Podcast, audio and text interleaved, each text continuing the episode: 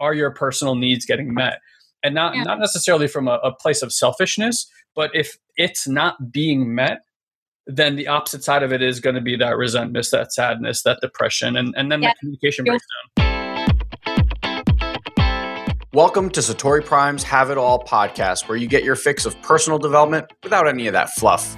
A podcast dedicated to the unending quest of self discovery and remembrance. You'll discover new breakthrough thinking and feeling technology that will cause shifts in all areas of your life your finances, your body, relationships, and most importantly, your mind.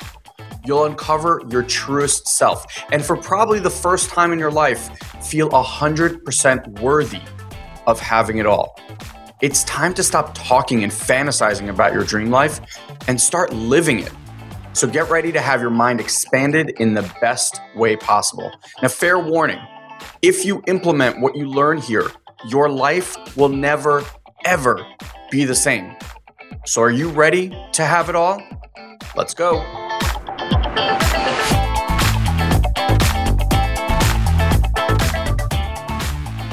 All right, everybody. Welcome back to uh, the Have It All podcast here with Guy Ferdman. I have a very, very special guest, Patrina Wisdom.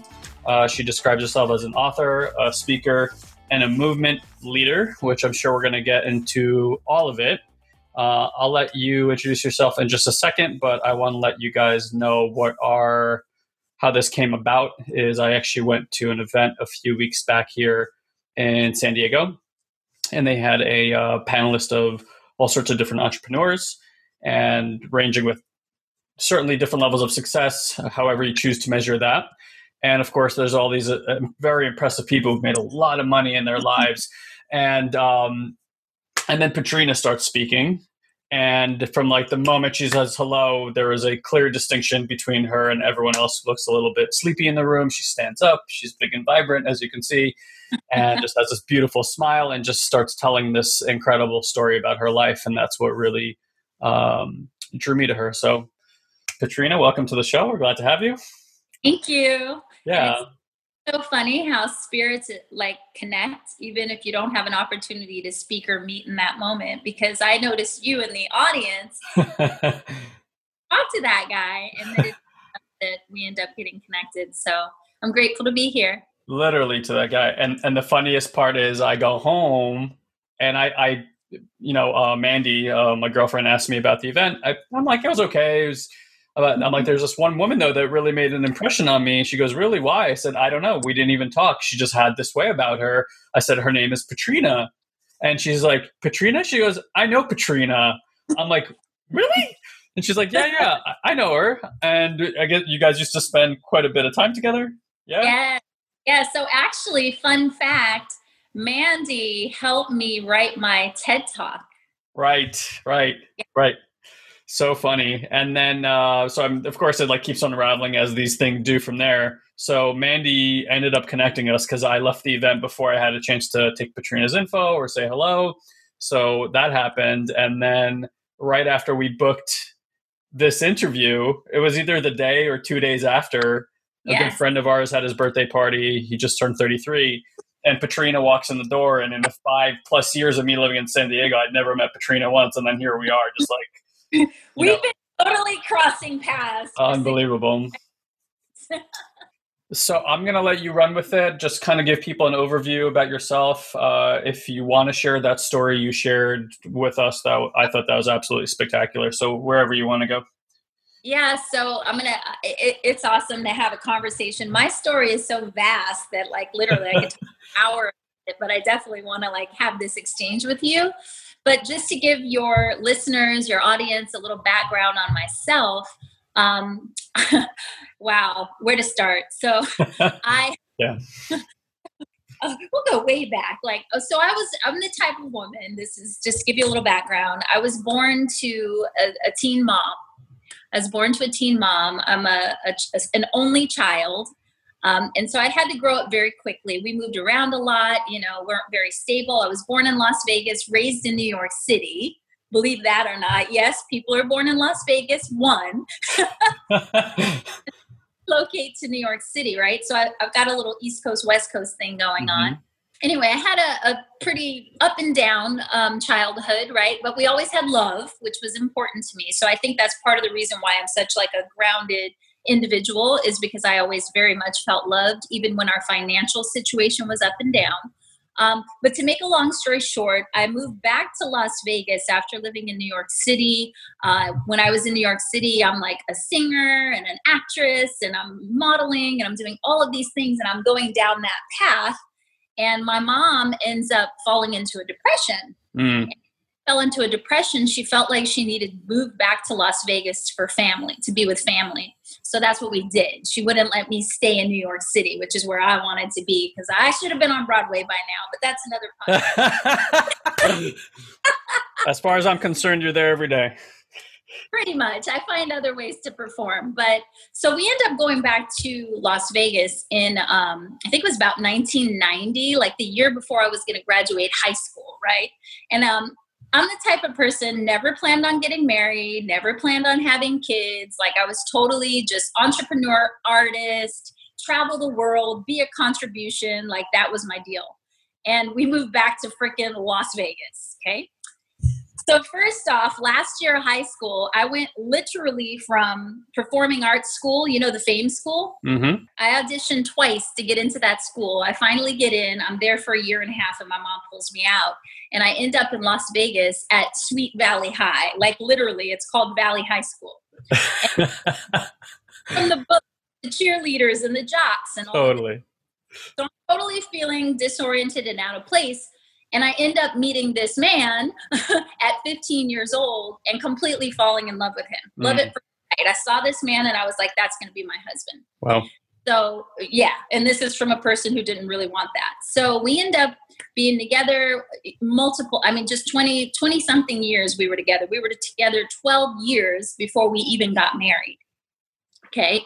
And then we ended up having two children and creating this life that I fell in love with, you know, the houses, the cars, the all this kind of stuff, everything but the white picket fence. Um, and I love the life. I love what I became. I became the supporter. I became a mom. I became a wife, right?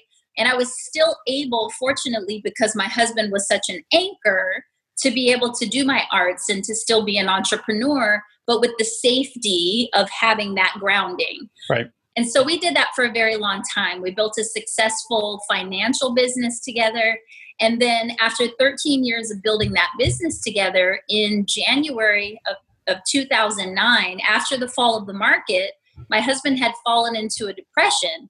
And, you know, he kind of went through dips of depression every year because I believe he kind of ra- had too much of his identity wrapped up in his career yep. and kind of how he showed up for people. But this particular year was a little bit different. You know, we talked through things and I thought he was better. But then on January 6th of 2009, he woke up one morning, put on his suit and tie like he did every day. He gave me and at the time our three children a kiss goodbye, told us that he loved us, and walked out the door knowing he was never coming home. Mm. So he went missing for 24 hours. And then the next morning, I found out that he had committed suicide. Mm.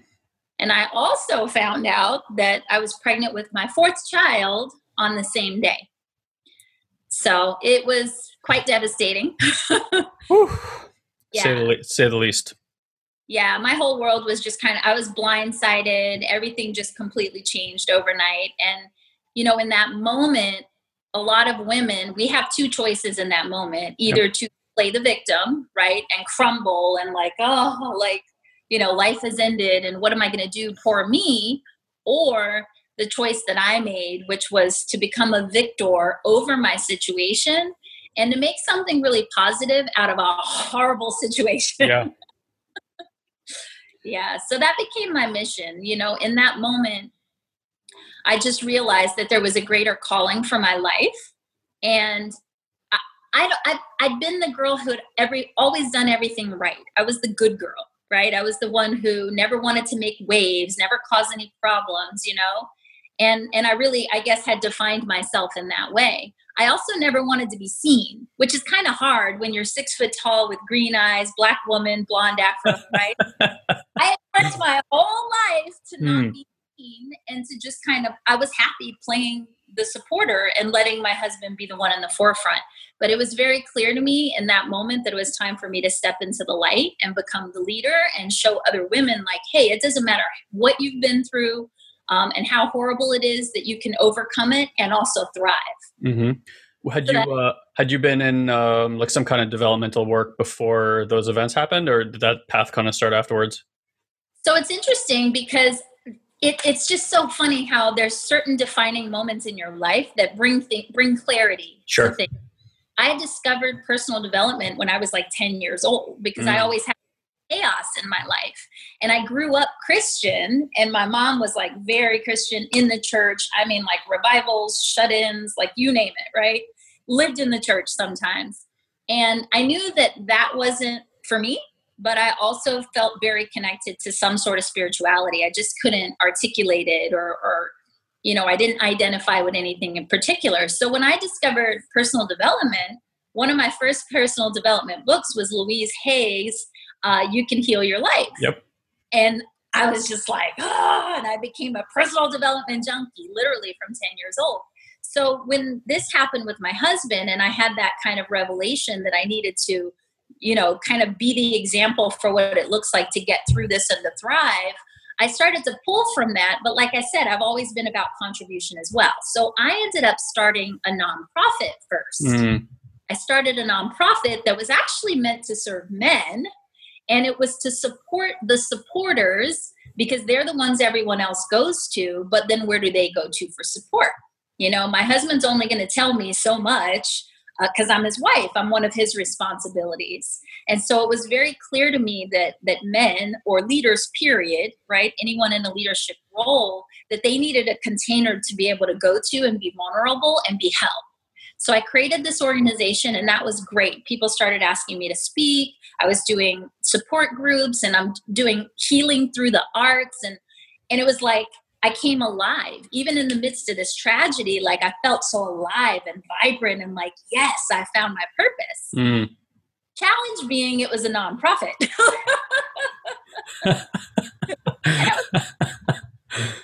and, and I didn't know anything about nonprofits. So, you know, if I had to do it over again and I had a little experience and I knew what I was doing and it was based on business and passion, that might be great. But at the time, I was leading with passion. I'm throwing hundreds of thousands of dollars that I, you know, got through life insurance money into this. This oh, wow. yes, it was. I was self-sustaining the organization. It was. It was. It was not something I would do again the way that I did it, sure. but I don't regret doing it. So from that, I started to be exposed to different people through being asked to speak and all of these things. And I ended up connecting with Lisa Nichols. Mm. I, I didn't know who she was. I had seen The Secret multiple times, but didn't realize that she was this speaker and coach and all. And uh, I connected with her at a free event very similar to the one that you saw me speak at. and there was just something about her where i saw myself in her and and and it was like again two souls that recognized each other. We were attracted. And she asked me if i wanted to go to lunch with her. So i did. She ends up gifting me a program. And the next thing you know i'm like holy crap this personal development stuff is an actual business and i can make money. Yep. Yep yep yep yep yep. Very similar so I kind of just fell into this, you know, and then um, just the more as you know, the workshops and the, you know, you start hiring coaches and you start to learn the business side of everything. So there's been iterations because the first iteration of my coaching and speaking business was I, I called myself the Fresh Start Specialist because mm. that's what I mm. specialized in was transition and helping people recreate their lives. And what happened i found is that in my healing process so throughout that process i was documenting everything and helping people along the way which is how i have a product called the awakening life audio. And it's a 60 minute audio that explores awakening self-esteem awakening true self and awakening awakening creativity which in my mind is the foundations for recreating anything.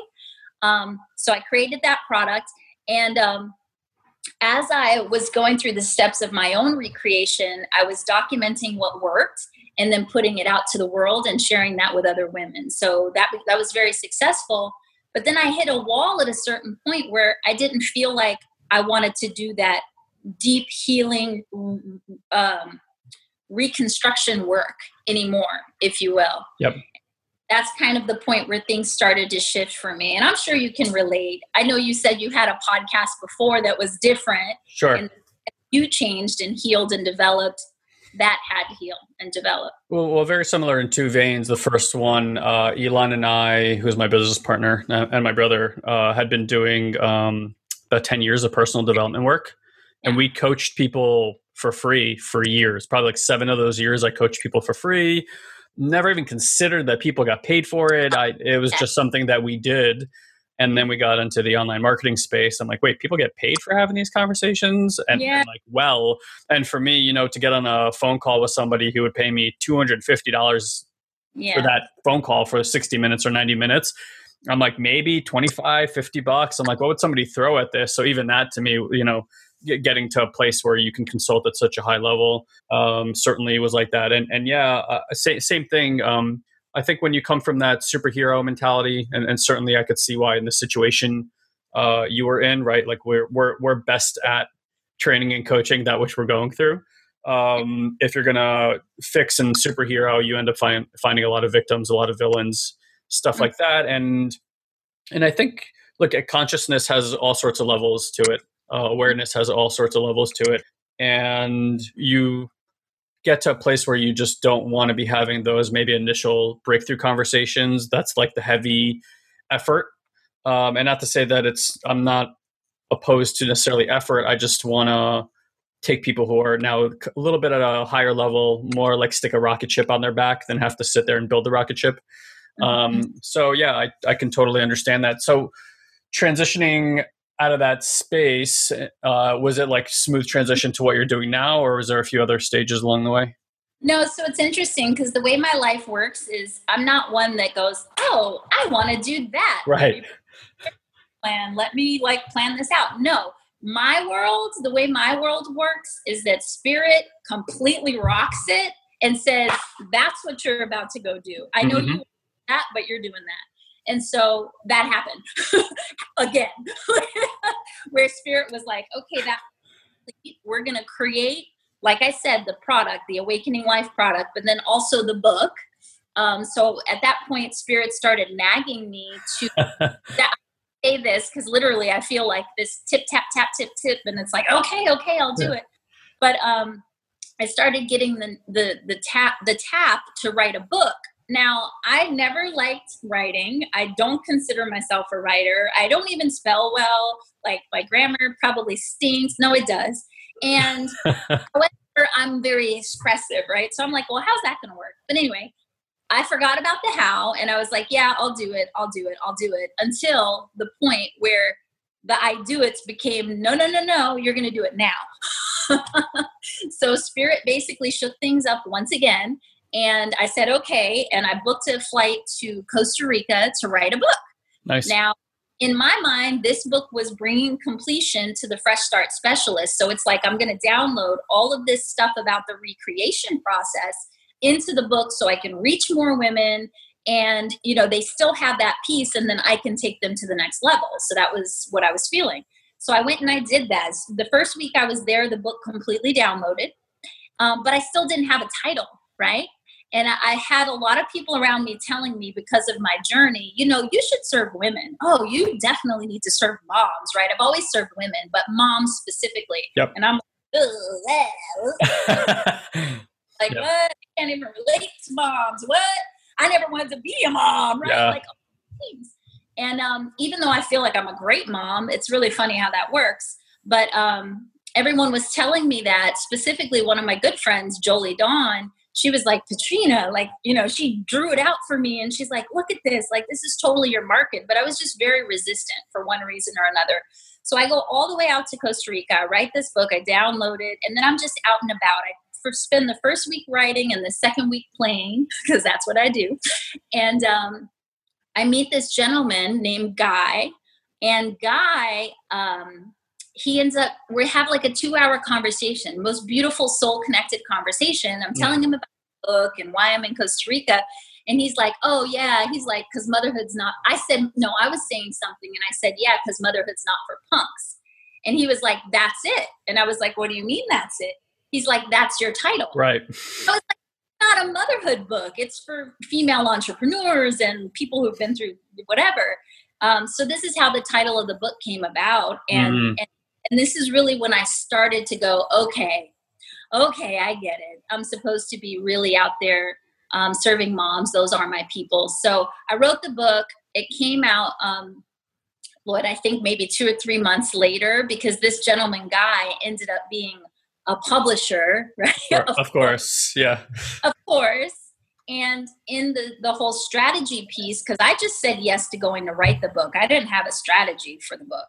And through our conversation, I found out that he did crowd publishing, which is where you, it's kind of like Kickstarter, but for books. Mm-hmm. And this whole community around books. So um, I ended up doing a, a, crowd publishing campaign through his website called Publishizer. And it was the most brilliant thing I could have done because I engaged and enrolled the community into the project mentally, spiritually, emotionally, and financially.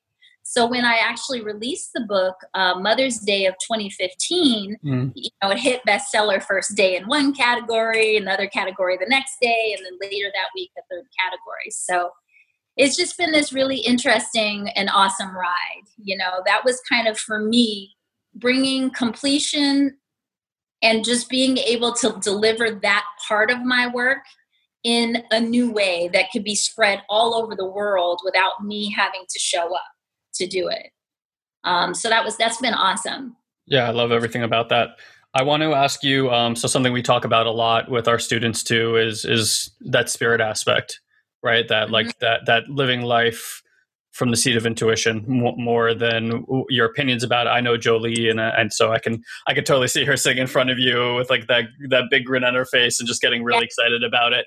Posse and all the stuff she's doing now. So yeah, smart little cookie. I was like, I knew she was going to be a star. yeah, it's funny because I met her. I met her in 2013 when she was still like Misha and all, and all that stuff. So I won't get into that because that's a lot of backstory. But um, so like, you know, I, I don't want to turn this into how to because there's no blueprint on how anybody follows spirit. I'm always just vastly curious about you know what's what's like your experience of listening to that part where there may not be rationale and you're yeah. gonna you're gonna kind of throw a reason to the wind and be like, all right, well that that hasn't really worked for me anyway. But you know, yeah. I'm gonna listen to this this feeling inside. And then yeah. just like yeah, obviously it's been a very expanded experience for you, certainly more and more so in my life as well. Uh, I don't like to make decisions at all. I just kind of like wait for the next song to play and just see how much I want to get involved, basically. So yeah, I would love to just get your um, your two cents on how that experience opens up for for you, for people, for people you educate. Yeah, so it's very interesting because when you're just single by yourself, it's a lot easier to just fly by the seat of your pants and make decisions and you know deal with that. I think one of the the biggest I won't say challenges because it's not a challenge. I think one of the what part of my magic is that I still live in a way where I feel completely free and I am spirit led right? I'm still on purpose, mm-hmm. even with four children. so, yes, yes. It's, I love the laugh. It's, it's very interesting. So I've been a single mom with four children as an, a full time entrepreneur for ten years. Unbelievable. And oh boy, let me tell you, yeah. And um, I mean, there was even a point where, you know, because everything looks so pretty on Facebook and everybody's like, oh my God, you make this look so easy. And I, I remember putting up posts like, this is not fucking easy. Okay. I might look real good doing it, but this is not easy. It's so there's, to answer your question, there's a constant battle within me between knowing what I'm meant to be doing and logic. Mm-hmm. Right?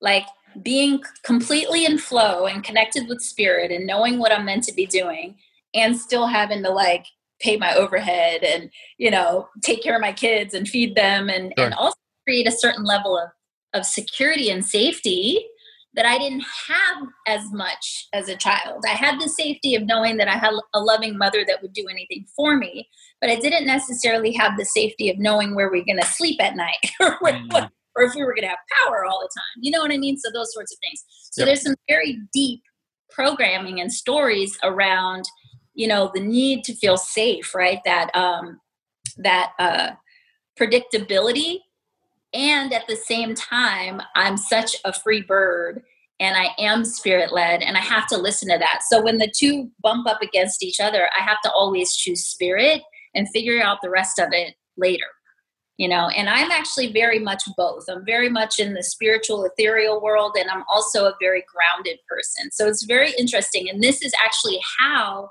the badass bodacious life movement came about. Because it's like how can i be this complete like flowy spiritual fun loving free hippie because i really am that in my heart and still be a very grounded like businesswoman focused on you know making and saving money and creating wealth. And you know sometimes those worlds don't come to, together well. So that's the iteration of life i'm in now where i've been just the total free spirit. I've i've i've gone the other direction where i was strictly focused on the you know the business and the making money part and doing the practical things. And now the past probably uh, probably year or so of my life has been about bringing bringing together both right? Fully expressing and integrating all of it. Totally. And then work what I'm doing with women as well. It does seem to be like the um, the great integration of our time, like even spiritually mm-hmm. speaking.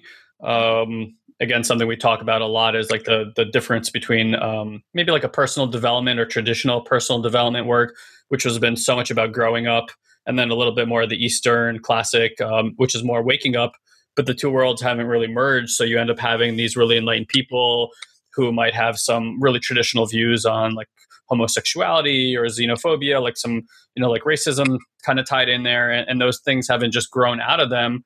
Um, and it, and now, you know, I'm much more attracted to people who have that balance like you do. Me as well. Yeah, kind of like that that integration because for me it's like uh, yeah, I love that you're enlightened, but I don't love that you're completely unreliable, you know, and, and, can't show up or can't produce. And it's like you, until this world chooses to stop being a capitalistic, you know, money driven world, it's still kind of a game we get to play um, unless we choose to opt out of it. So for me, there there's an aspect of centeredness in yeah. that, uh, and not trying to be the escape artist all the time because mm-hmm. I, I spent many many years doing this work uh, attempting to escape, like escape my body, escape reality, because it, it seemed harsh. Versus, I think, kind of where you're probably at right now is really taking the angle on it more of that everything I thought was hard, I can bring an ease and grace into it. Kind of, yeah. you know. Hello there. I want to ask you a quick question. Yes, you, our dear listener. Have you felt this desire to work with Guy and I and our Satori Prime family? Have you kind of been on this outside looking in, thinking, you know what, someday, one day, I'll be able to afford working with Guy and Elon? Well, listen closely because today is that day. See, Guy and I have recently launched our latest coaching platform called The Collective. And in it, we get to personally coach people just like you on every area of life that matters most to you. So if you are in fact ready to live a life of having it all, this is an amazing first step. Oh, and I didn't mention the best part. It's just $99 per month. That's right, just $99 a month, and you get to learn and grow with Guy and I personally on live trainings. Stay as long as you want, leave whenever you want, just $99 a month. So if you're ready to go on an incredible journey with Guy and I and your fellow Satorian family, simply go to satoriprime.com forward slash collective. Again, satoriprime.com forward slash collective and join us today. Enough of this one day, someday stuff. Today is your day. So it's really beautiful to actually find more and more people who are embodying a little bit of, of column A and column B at the same time. I really, really appreciate that. Yeah, and it's like get to create the model and I get to create it. I do feel like there are some models out there for people who are maybe not in the parenthood space, but for parents and mothers specifically, we have a lot of guilt. Like, you know, with children, we don't want to repeat patterns. We want better for our kids, all of these things. Um, and we still have to live. So I think probably at the core of my message in, in, in all things is the self care and the self worth and really being committed to your own happiness because we can't really serve anyone else without being happy ourselves, without feeling grounded and feeling completely fulfilled. Yeah, I was reading the uh, Conscious Parent book. I can't remember her name right now. That Indian doctor, and I, I really enjoyed that. So let me ask you this because that brought up a, an interesting question in my mind. You know, parenting has, as far as I've been alive, has always talked about like it's a sacrifice, right? Mm-hmm. And that and that is going to create a certain kind of paradigm in how people approach uh, both child rearing and, and a certain attachment to the child, where it's like you're you know you're kind of try, trying to drive the bus in a certain direction because your identity is now wrapped up in, in the children so yes. like from that place i'm i'm i'm contemplating right now it's like okay so what's the what's the turn that we get to make where um you're more in partnership and less like sacrificing for the child constantly that's exactly what it is so the book that i wrote is motherhood's not for punks it's a guide to self mastery mindful mothering and having it all when you do it all and really, if I had to break down what it is, it's a book that helps you to uh, unravel and take off your masks, right? All the different roles and expectations that we have, uh, that we've been slaves, we, we've become slaves to.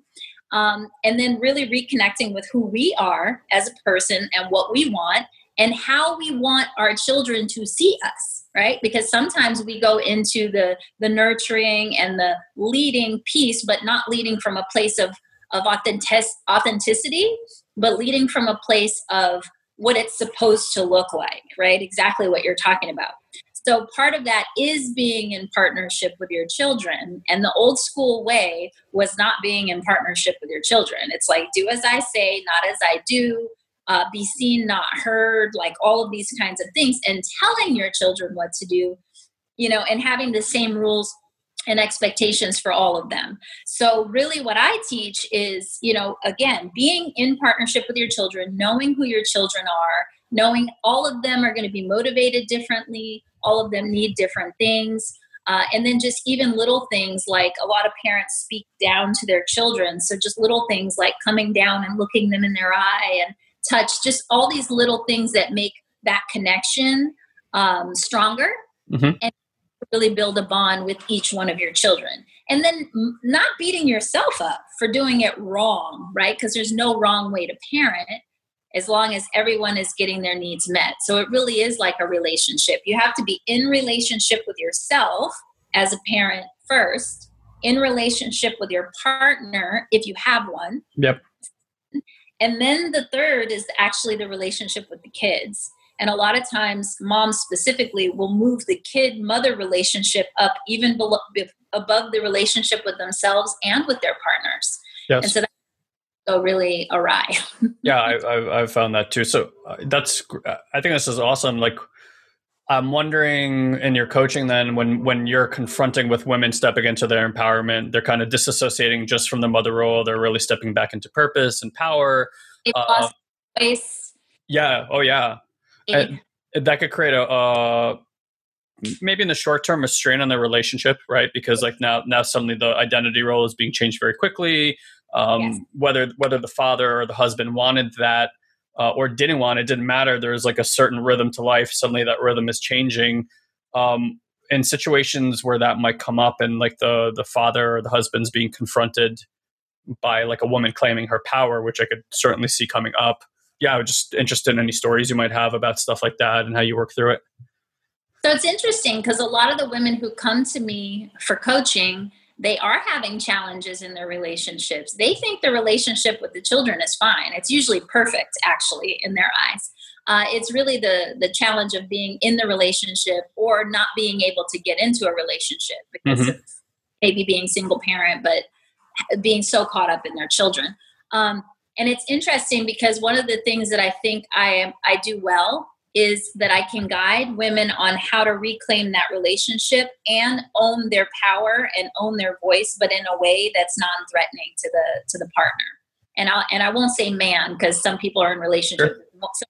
relationship with women. So whoever the partner is, it has to be done in a way that's balancing that masculine and feminine energy that's having empathy, that's being compassionate for also their experience in the relationship.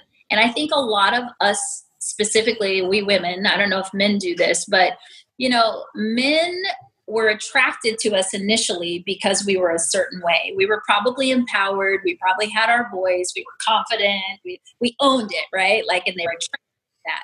And then somehow, when we get into the relationships, a lot of times things will change, they will shift, right? Uh, maybe it's because of kids, maybe it isn't, it could be anything.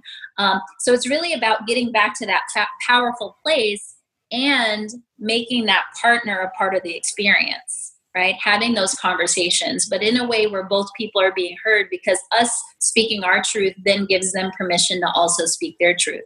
And then what happens is just by each other kind of re-owning and reclaiming and and being more invested in creating that relationship chemicals start to flow and things start to happen and it's like whoa it feels good down there. Like, right? And then all the good stuff starts to happen. Mm-hmm. but we have to awaken ourselves. We have to fall back in love with ourselves. In my book it's a motherhood book but i have a whole chapter about sacred masturbation. Like we've got to learn to pleasure and love ourselves before we can expect someone else to know how to pleasure and love us and so once we awaken that juju again, right? then we can then share that and invite our partners to be a part of it. So I don't know, it's just this interesting chemical reaction that happens when both people are like owning and claiming and speaking up and being true to themselves and you know and and especially when it's coming together for the common good of the children if there are children absolutely yeah and look uh, coaching is a very subtle dance right uh, a good a good coach has been dancing for a long time. They also teach the other people that no one dances like me. This is how I get. This is how I get down. This is how you get down. And I mean then like you know the energy body type of way.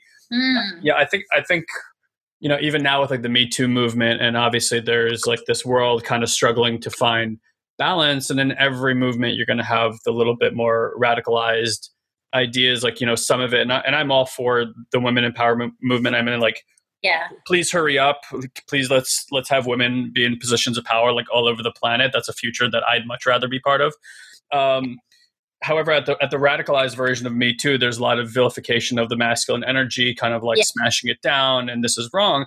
At the same time like you know what we all get to be responsible for is men do get to take responsibility for that. We have been trained in traditional roles where women are like uh, i don't want to say subservience a, a, too strong of a word but like they're like the backup band. You know, they do the stuff that nobody gets to see, even though the man is where he is because the woman's standing there and empowering him.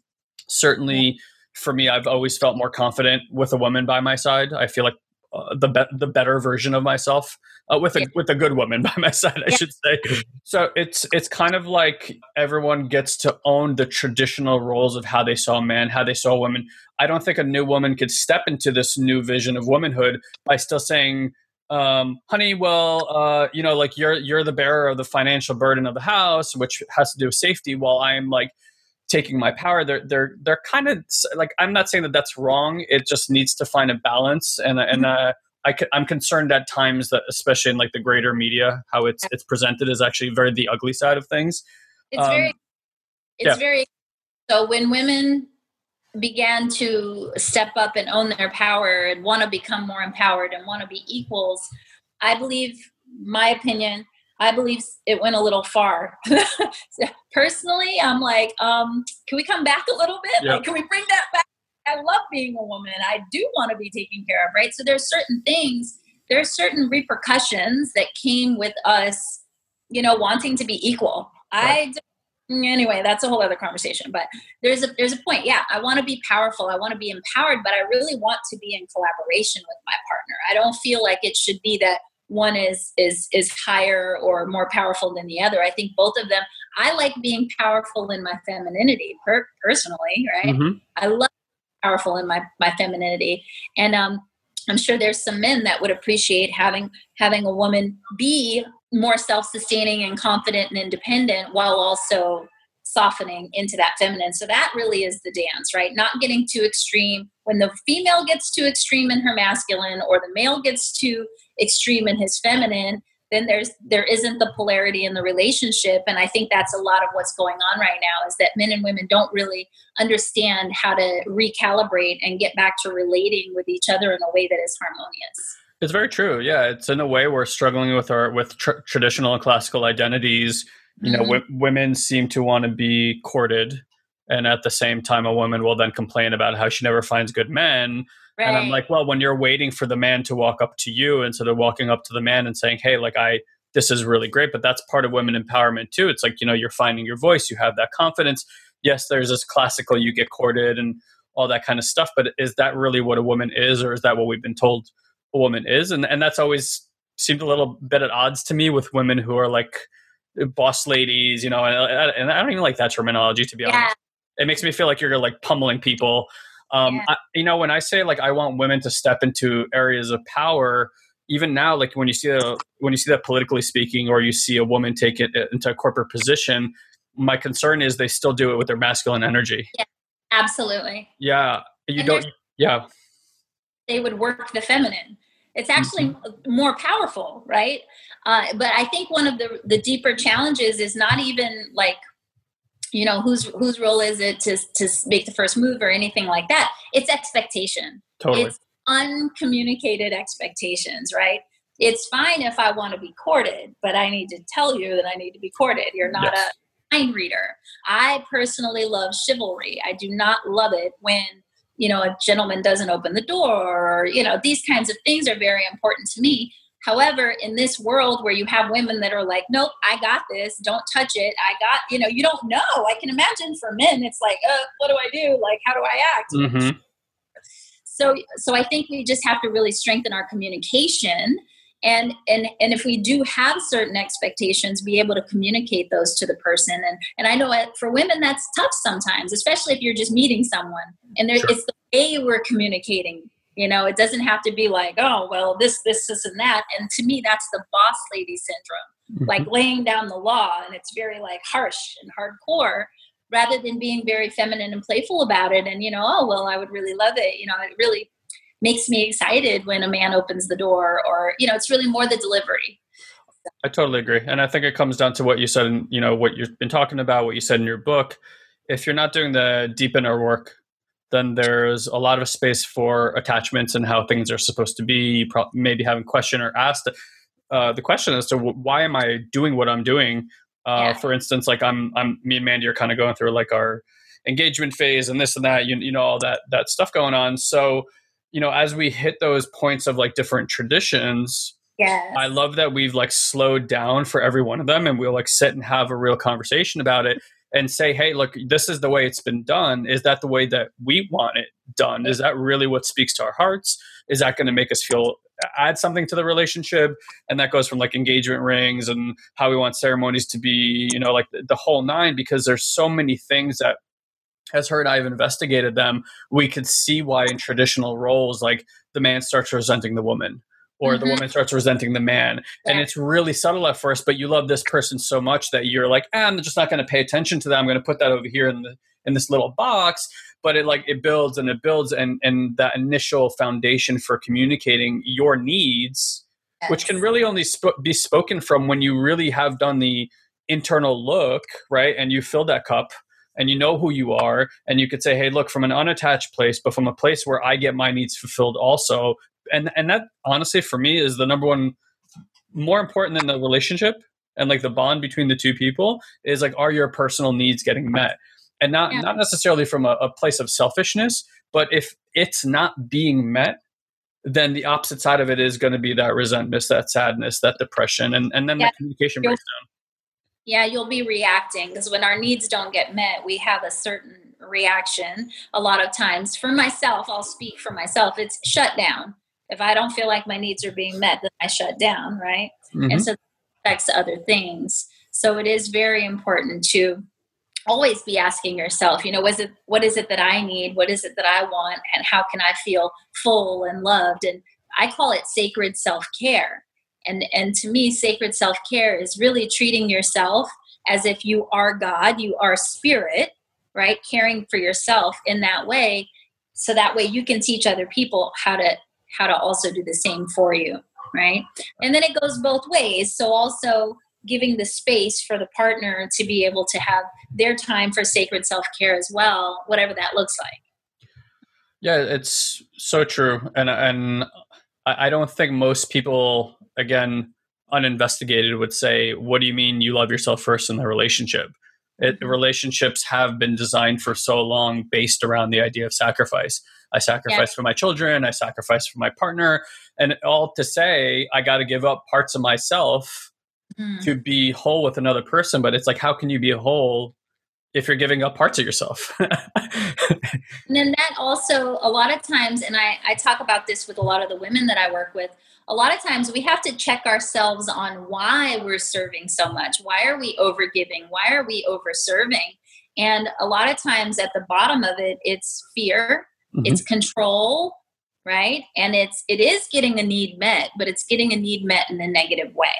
It's like well if i give everything then i will expect that i won't lose the love. Or if i give x y and z then they should give it back to me but we can't give from that place we have to give from just the overflow and from our own desires it makes us feel good to do it but without any expectation in return and so a lot of mothers fall into that trap as well. Yep. So, like my book, I created mommy archetypes.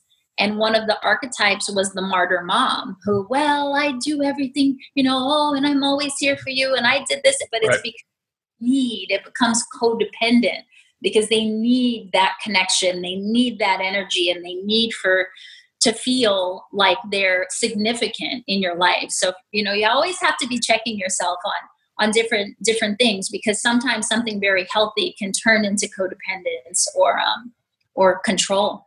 Yeah, uh, cl- classically, the they would call that like a merger compensation mm-hmm. um, uh, pattern. But that's like yeah, the absolutely like the worrying mother, the one that sacrifices everything for her children, but then always feels like no one's ever giving her anything back in return, and right, and it, it's all done like there's the worry part that cares so much, and then there's just the resentment pieces that get built over time then you yeah. get a mother who's nagging, who's really just telling her children, "I love you, I love you, I love you," but yes. the ener- but the energy behind it is so you know naggy and annoying to the kids that they can't really receive the love.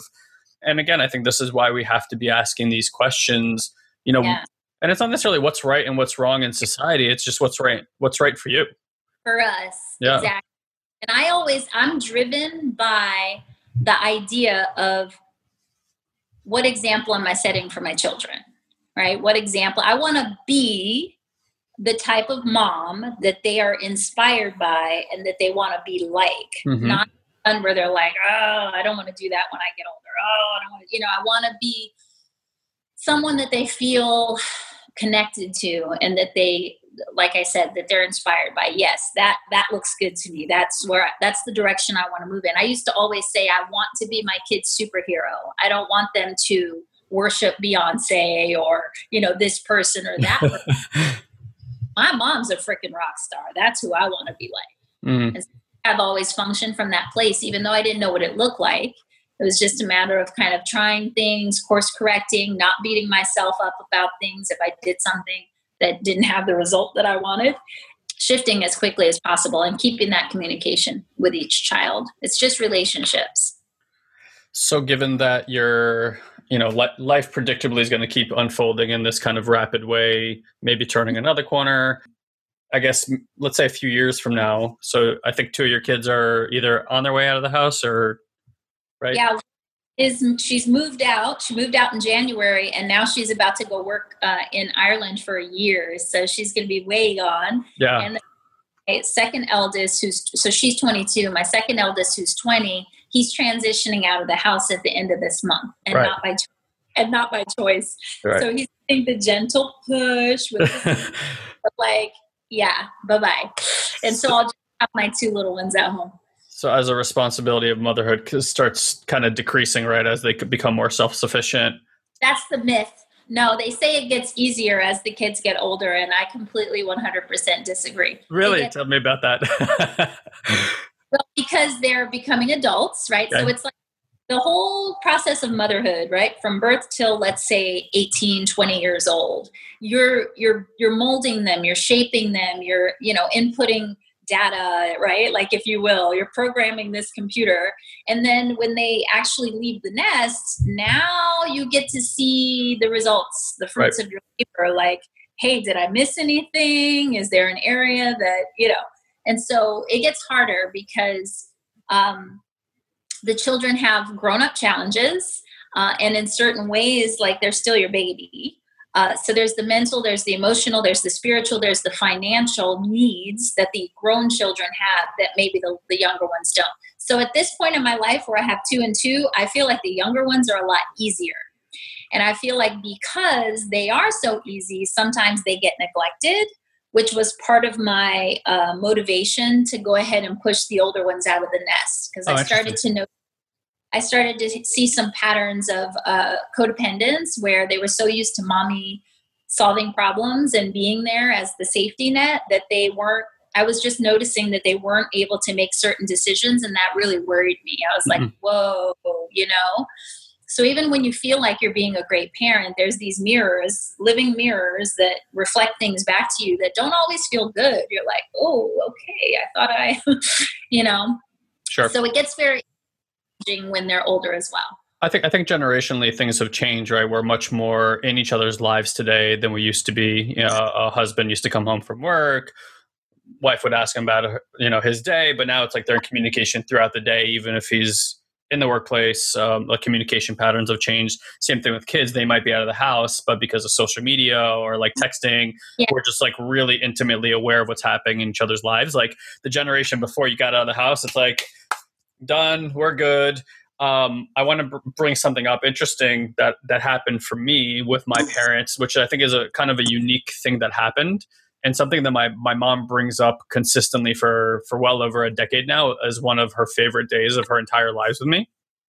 so we were in this uh, we were in this personal development course and I was maybe 21. I think my brother was 23. It was called Wisdom Course. It was this 10 month long course uh, I was the youngest in there by about 14 years. And wow. it was just, yeah, I, I, I had made, because they didn't let anyone in until you were 23, because um, biologically speaking, your brain's not fully formed until 23, and had these exceptions made. Anyway, during that program, I get kind of a really different peek on my parents, right? Like I'm out of the house now and it occurs to me that when i when i was born there was no manual attached to me like there wasn't right. a here's what guy likes, here's what guy doesn't like, here's when mom, motherhood starts, and here's when you know like motherhood's over. And I was like, oh, that's interesting. I'm like, a parent actually doesn't know when to stop parenting. Like, there's no guideline for this. And that hit me really hard. And I was like, holy shit. And, and I grew up in a family kind of similar to yours, not a lot of money, but heavy on love. So I never felt. I never felt a lack of something, even though that's still we, we all get our little traumas along the way, right?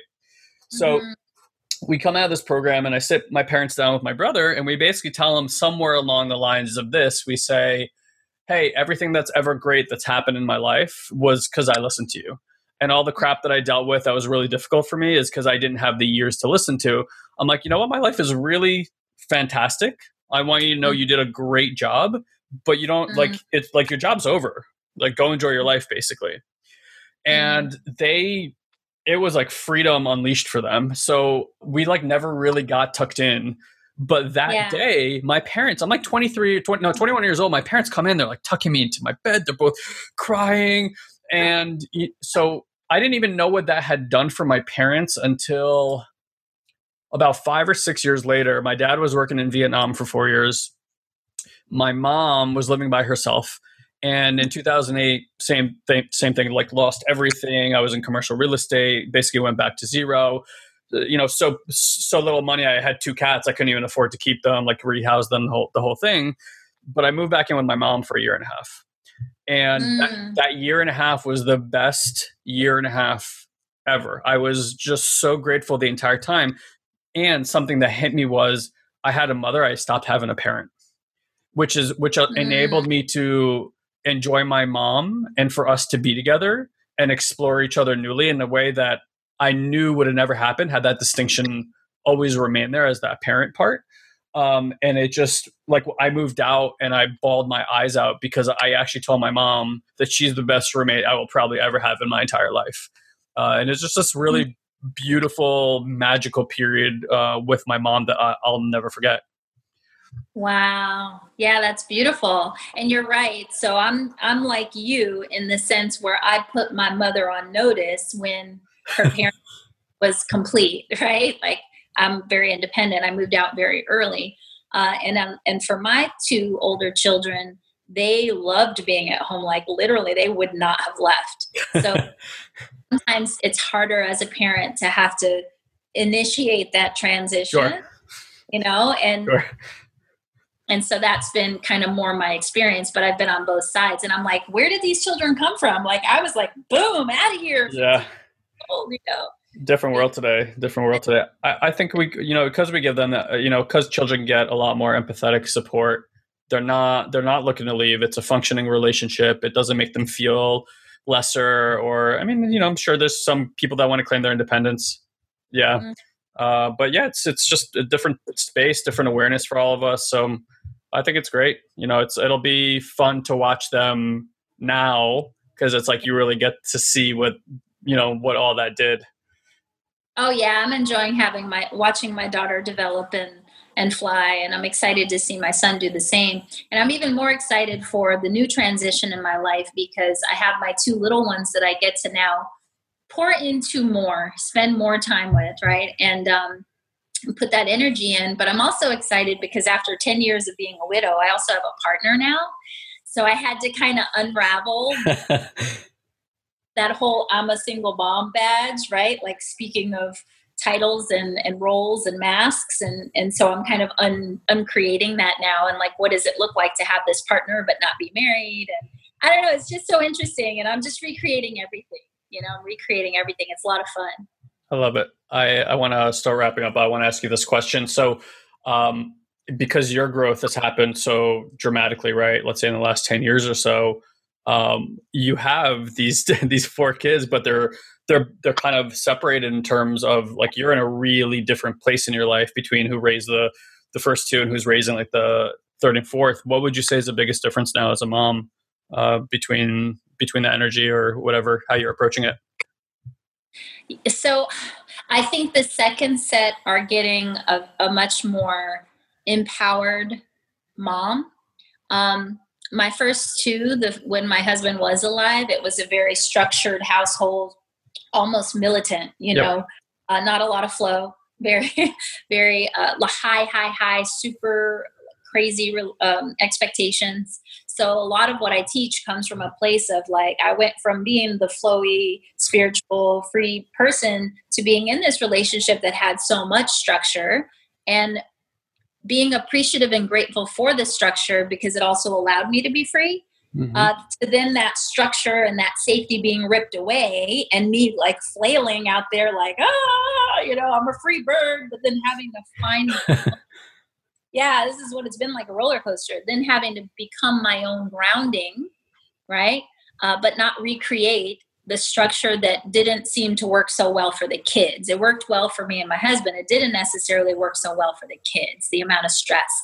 And so um, then being able to recreate this model within my home of the structure and the flow and seeing the results with those top two kids. So um, I think the balance is what's the difference. The top two had to go through all of the experimental phases, right? Yep. They had to like go through the oh we're super high expectations oh we get to be totally loose oh now mm-hmm. she's bringing it back and so they've had an interesting ride yeah. whereas the little are getting to just um, benefit from the fruits of the experiments and um, i'm excited to just be able to create that with them amazing yeah you're running a, a human split test that's a book i would love to see um, the differences in child rearing between you know like a 10 year difference of of inter- interpersonal growth I think that would be a fascinating yeah. take on like the approach uh, over there My, versus the approach right now.